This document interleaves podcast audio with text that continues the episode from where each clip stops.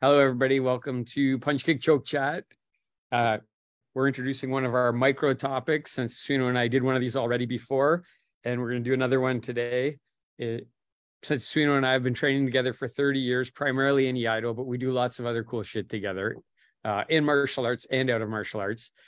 And if you want to know more about the specifics of Sensei Sueno or myself, you can go to any of our long format podcasts where you'll get a very long introduction about he and I and all our amazing ranks and accomplishments in martial arts. And but today the topic that we're going to get into and we're going to crack open is basically fitness and martial arts and why should you do it? Is there any benefit? Like, why are we doing this? Sensei Sueno, how you doing today? Doing great. I love these chats, and it's just inspirational to be talking about fitness and martial arts. I'm headed to the dojo after this call anyway, but I'll have an extra charge from this conversation. Yeah, I wrote down I knew we were going to talk about this, so I kind of journaled a little bit in case some of the specifics came up that we wanted to talk about. But anyway, what do you think? Why do you love it, and why does it relate to martial arts for you? Yeah, up your martial arts. Well, I don't know why I love fitness. It's part of that long road. You know, last time we talked a little bit about suffering and how if you, you know, when you start a lot of things like push-ups, it feels like suffering. But if you do it long enough with the right mindset, you start recognizing the connection between the being able to do a ton of push-ups and success in other areas, right? Being able to punch harder, having better cardio, whatever it might be. Do that long enough, you pair those two long enough. And even though there's effort in push-ups, it's not the opposite of fun. It becomes rewarding, and then you start looking for it, right? Like, okay, I did 50 push-ups yesterday. I'm gonna do 100 today. So the fitness, I'm using push-ups as an analogy for fitness. The fitness makes the martial arts better. It makes it more effective. It makes it more powerful. It makes it easier. And there's just this wonderful synergy between the two. So yeah, that's kind of like why I like it.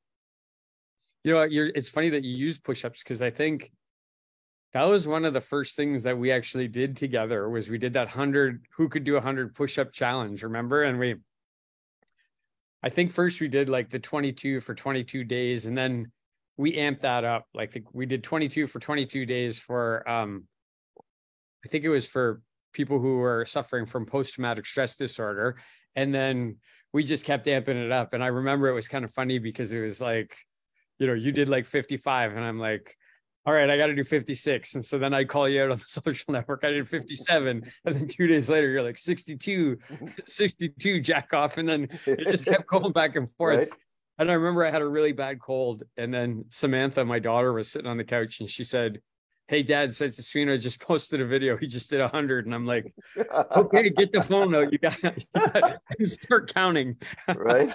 But anyway, I know you're kind of different when it comes to fitness. Like, I agree with you on the, I don't like things to be the same. I like to change things up. I mean, for me, my background was lifting a lot of weights. I like to lift a lot of weights. I know you did as well.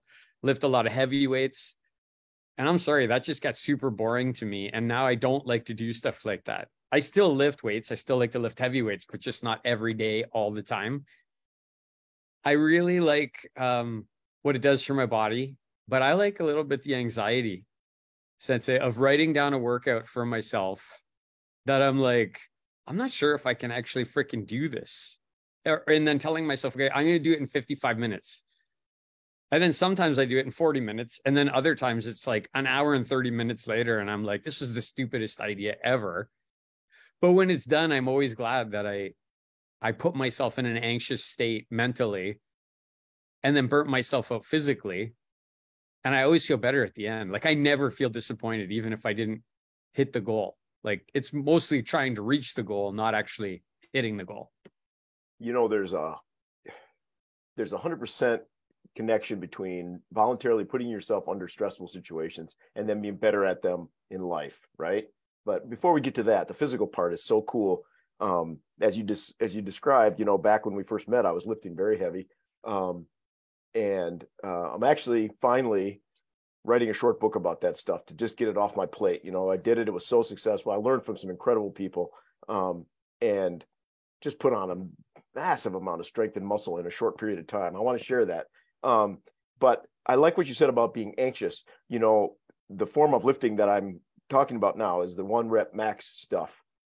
And when you are confronting this bar with, like, you know, 425 pounds and you've got to bench press that, there's a pressure there, right? There's an anxiety, like you described, which I really like. It's like putting yourself on a tightrope and going, can I make this? And then there's another cool thing that I wanted to talk about. When you are working close to your body's ability to endure it, I've been paying attention and noticing, like, your body gives you a little shot of adrenaline. Like, you can feel it differently. You know, you get a heavy kettlebell and you're doing some squats with it and you're like, oh, this is good exercise. And then you go to the next level and you do the next weight and you go, wait a minute, this feels different, right? You get this little charge. You're like, okay, that's where I need to be. As long as I can be safe, that's where I should be working. That's where I should be doing my judo. That's where I should do my sparring. Right up at that place where your body goes, holy shit, this is right up at my limits. Did you have a similar experience?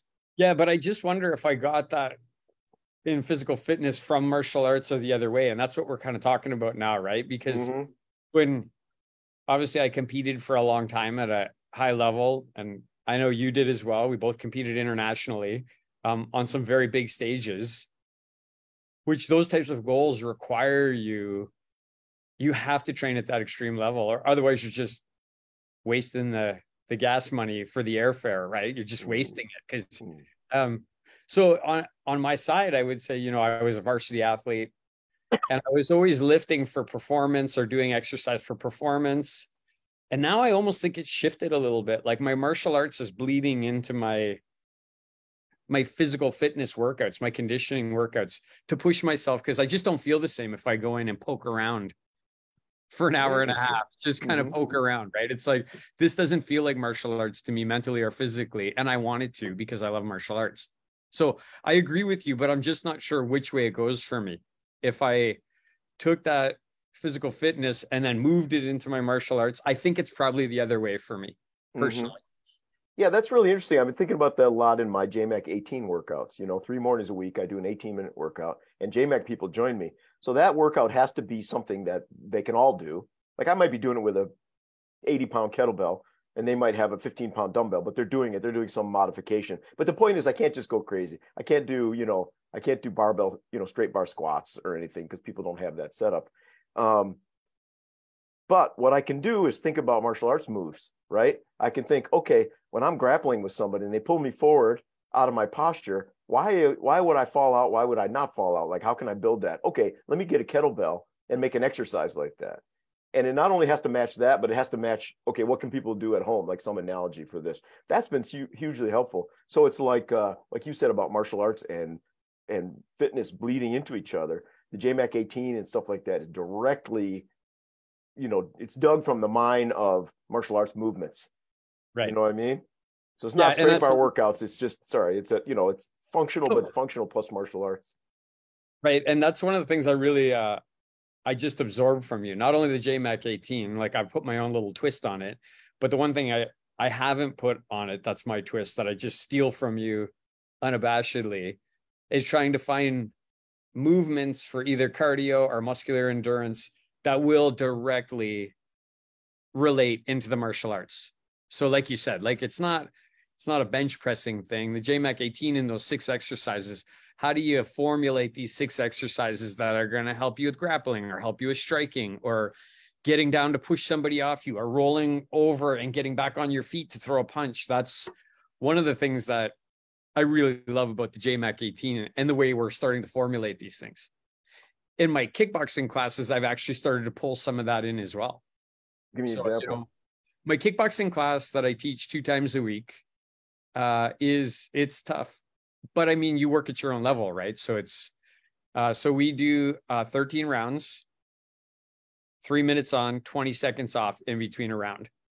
And, you know, it builds, right? So we'll do 2 rounds of bouncing, then a round of just punching, then a round of just kicking, then punching, kicking combo, trying to work into different types of kicks. And then accumulates to, like, the next couple of rounds are like 2 jabs, a cross, a front kick, a roundhouse kick, a side kick. For like 3 minutes, you're doing this. And then we start going back down again, back down to, you know, just punching, just kicking. But I've developed three versions of that workout, and I put in JMAC 18 type of exercises into a round. So it's like this third round, you're doing clean press lunges with a kettlebell.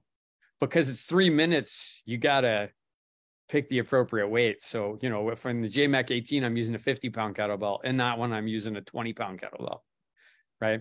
So that's why every third round, then I have one where it's every other round is conditioning. That one sucks. It's a really bad idea. And then I have one where we do 6 conditioning exercises, but it's like each round is a minute and a half of kicking and punching and a minute and a half of conditioning.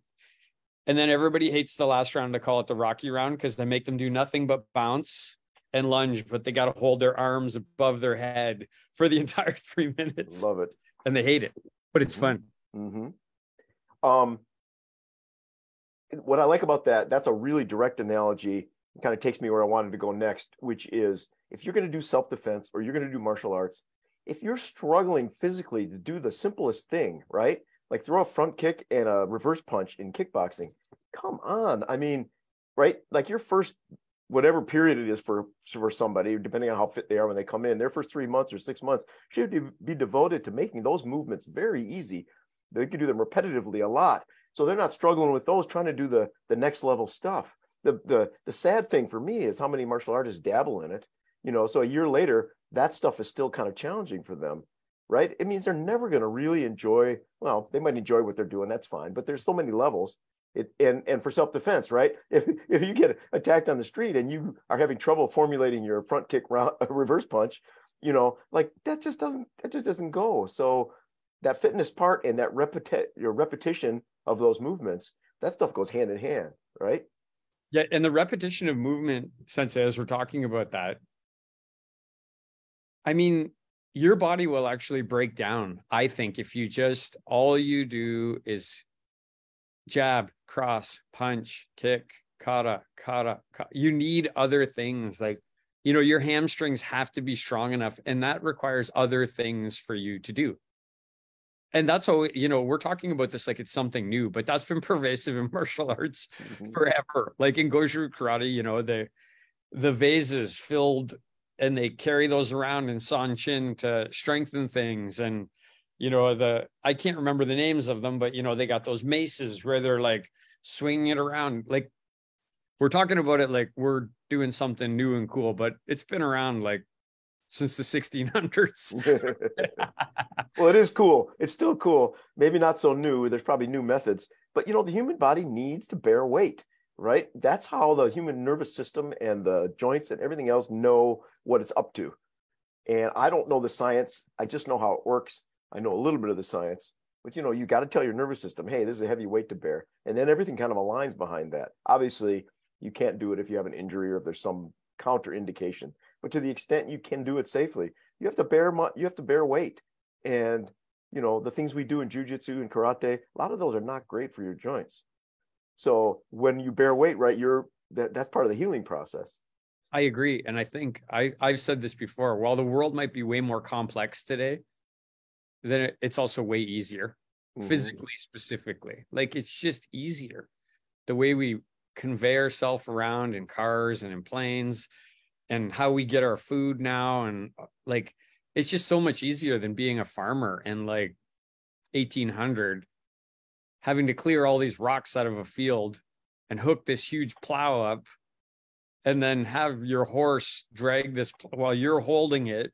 And then you got to put the seeds in, and then you got to and you got no mechanics to actually do it. So humans did this stuff to survive and I think for life and martial arts, it's good that we do it. The most healthy people are the ones who do this.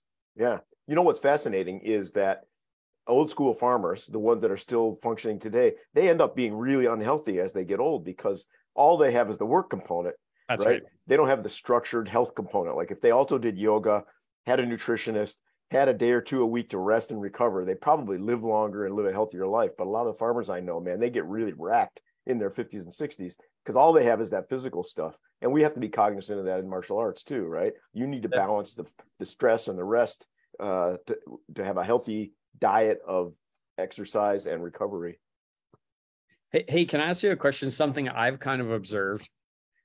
since in the Kitchener Dojo, since I've started doing things like the JMAC 18, which we call the LMF 24, but anyway, we got to brand them this in our own communities, and the kickboxing things, I've got a lot of people who are not traditionally martial artists who, you know, during the pandemic, they started doing this out of boredom, and it almost like it's been a string to get people into the dojo, because when they think of martial arts, they think, I don't want to get hurt. I don't want somebody punching me in the face, throwing me over their shoulder and smashing me into the ground. But this virtual, okay, I'm going to do, and then all of a sudden they're now in the dojo training the same. And then they meet the martial arts people and they're like, oh, I'd like to try that too. And it's been a bridge for a number of people to actually get their butts into the dojo and not be afraid of martial arts. Love it. And that's, we don't really have that because we're not doing it the same way. We're not teaching live fitness classes, right? Our JMAC 18 is virtual. It's a pretty small group that does it. You know, if I taught a fitness related class in the evenings once or twice a week, I think we would have that same string that you have. I love that thought though, especially because for a lot of people, right, their first few weeks or first couple of months in the martial arts is when they get hurt, when they're most anxious and everything else. And if they can come in and go, well, I'm just getting fit. And then all of a sudden they've got 90% of the fundamental moves under control. Then that next step to the training is going to be safer. It's going to be easier for them. It's going to have less anxiety. I love that. Safer, I think, is a key, right? One of the things I love about the JMAC 18 is do what you can with what you got, right? I like that mentality, and I like it because we have a mutual friend / student martial artist who, he would often ask me, what are you doing right now, Sensei? Like, what's your workout? What was your last week? And I'd tell him, and then he'd go try and do that, and he would inevitably injure himself and come in and say, I hurt myself. And I'm like, okay, yeah, you hurt yourself because you're jumping into the deep end, and it's taken me like 15 years to build my body and my mind up to kind of do this capacity. But JMAC 18, the beauty of it is it lets you build that capacity. Like from day one, you can make that workout super hard for yourself with a lightweight, extra reps, pushing yourself without a lot of risk of injury, unless you're a total dumbass, right? Like, yeah. You know, which takes us to another word I wanted to mention that you and I have talked about a lot together, which is the word of scaffolding, right? Is you can't do what you do on day one or even year one, right? You know, I'm an older guy, but most people can't do what I do either. And I don't even think of it as that big a deal, except that I've been doing it so long, you know, when you start to think about it, I'm only doing 20 hours a week of martial arts classes and approximately 5 hours a week of fitness related stuff. Like, that's not so much, right? but the fact is, it's all scaffolded, right? It's like, it becomes normal for you. And then you raise it up. And at the same time, we've created this mental structure where we understand how to go about doing that, right? What do I add? Okay, I add a little bit more weight, so it's safe, right? I add a little more complexity to the drill. Maybe once in a while, you overdo it, right? I invented some weird double kettlebell workout a couple of weeks ago, and I did one move, and I went, oh, you know what? That's probably a bad idea. Like, not in a bad idea, like it's going to make me fit, but like I'm going to get a hernia from it or something. Right, so you back off, right? But if you can do that and then raise things, after a while, your game just becomes so complex and so interesting, and also keeps you so much more fit than the average human being. It's ridiculous. Yeah, you know that for like 4 months now, I've been doing BJJ, right? Yeah. I don't attribute, like, okay, so I gained a lot of things from doing karate and Iaido that I bring to BJJ, especially for my mind and for my physicality. But one thing that everybody I roll with says to me is, you're so like hard and strong. You're so fast. You're so explosive. And in my mind, I'm always saying like, man, I'm just trying to do technique right now. Right. I haven't even, like you, I'm 51. I haven't even gotten started yet. Like I haven't, you haven't even seen this yet. I think that side of it comes from, that physicality comes from the workout, like the physical workouts, not, because I know lots of deadly fighters, and I'm sure you do too, deadly judo practitioners who they're actually not like super physically fit. Like they'll kill you, they'll smash you into the earth, like but you know, they're not gonna they're not going to go do a Tough Mudder or anything like that. Like they would fail at that. I want to get back to something about what you said about your workouts, but that just reminds me of one of my judo teachers in Yokohama, this guy who was like in his late 50s, heavy smoker, overweight, right? You know, I'd go down the steps to the dojo and he would slide the screen back and look out and the smoke would just pour out of that room, right? You come up and to work out with him, you bow to him, you grab his gi and you're just like, oh my God, you know, just, you know, he smokes so much. And his favorite food was pound cake. Like, you know, and then he would just kick your ass, right? It's like, God damn it. Why is this happening right now? So I know exactly what you're talking about. That skill is one thing, right? The fitness is another. What I think is really enviable about you is the fact that you can get under a bar with 225 pounds and do a ton of deadlifts or whatever it might be. Like, look at that. And one would go, oh, that guy's going to be muscle bound. He's not going to be able to move fast. And then we see you doing, you know, karate stuff, throwing strikes and kicks. And you're just like, that's ridiculous. It's so fast and so light and efficient, right? It's not driven by muscle boundness at all. So to be able to do that, I don't know, that's a skill everybody has. I think it is, Sensei, if your fitness, like I'm a martial artist, that's what I am. I am that, like more than anything, that's what I am. So when I'm lifting the 225 pound deadlift bar, which is actually more than that, but when I'm doing that, it's, I think your mindset plays a part. And like, you know, I'm not, it's the function that drives me, not the form of like how I'm going to look. Like I feel like that's mostly something that's been made popular by CrossFit, right? Those people, while they look great, they're not doing stuff for the look. They're doing stuff for the function. And my function that I'm doing the things, and I know, like, I know I've done stuff with you. It's directly related to judo and grappling, and it's awesome. And I think that's why you, and plus I do double the amount of karate as I do physical fitness. So that's also makes it easier to stay explosive and fast. But I know what you're saying. I mean, so much of the, still today, so much of the lore around working out comes from the bodybuilding days, right? You know, back when Arnold wrote his first book, it exploded the world of exercise. And so many people still work out that way. Well, I want to get a big pump in my muscles. I want the mass of the muscle to get bigger. And it looks a certain way, and that's great.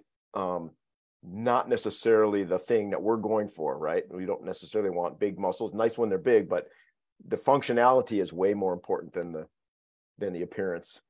Yeah, I agree. Speaking from vanity, I don't mind when I take my shirt off and Christine thinks I look great. Like that feels good, right? Right. But still the driving force for me when I do these workouts is so that my martial arts, not only will my martial arts today be good, but also I like being a 51-year-old guy who can still do martial arts at a really high level. Mm-hmm. And I really feel confident that by doing my martial arts and doing this physical fitness, I'll be a 61-year-old guy who can still do their martial arts at a very high level. And I hope I can continue to do that.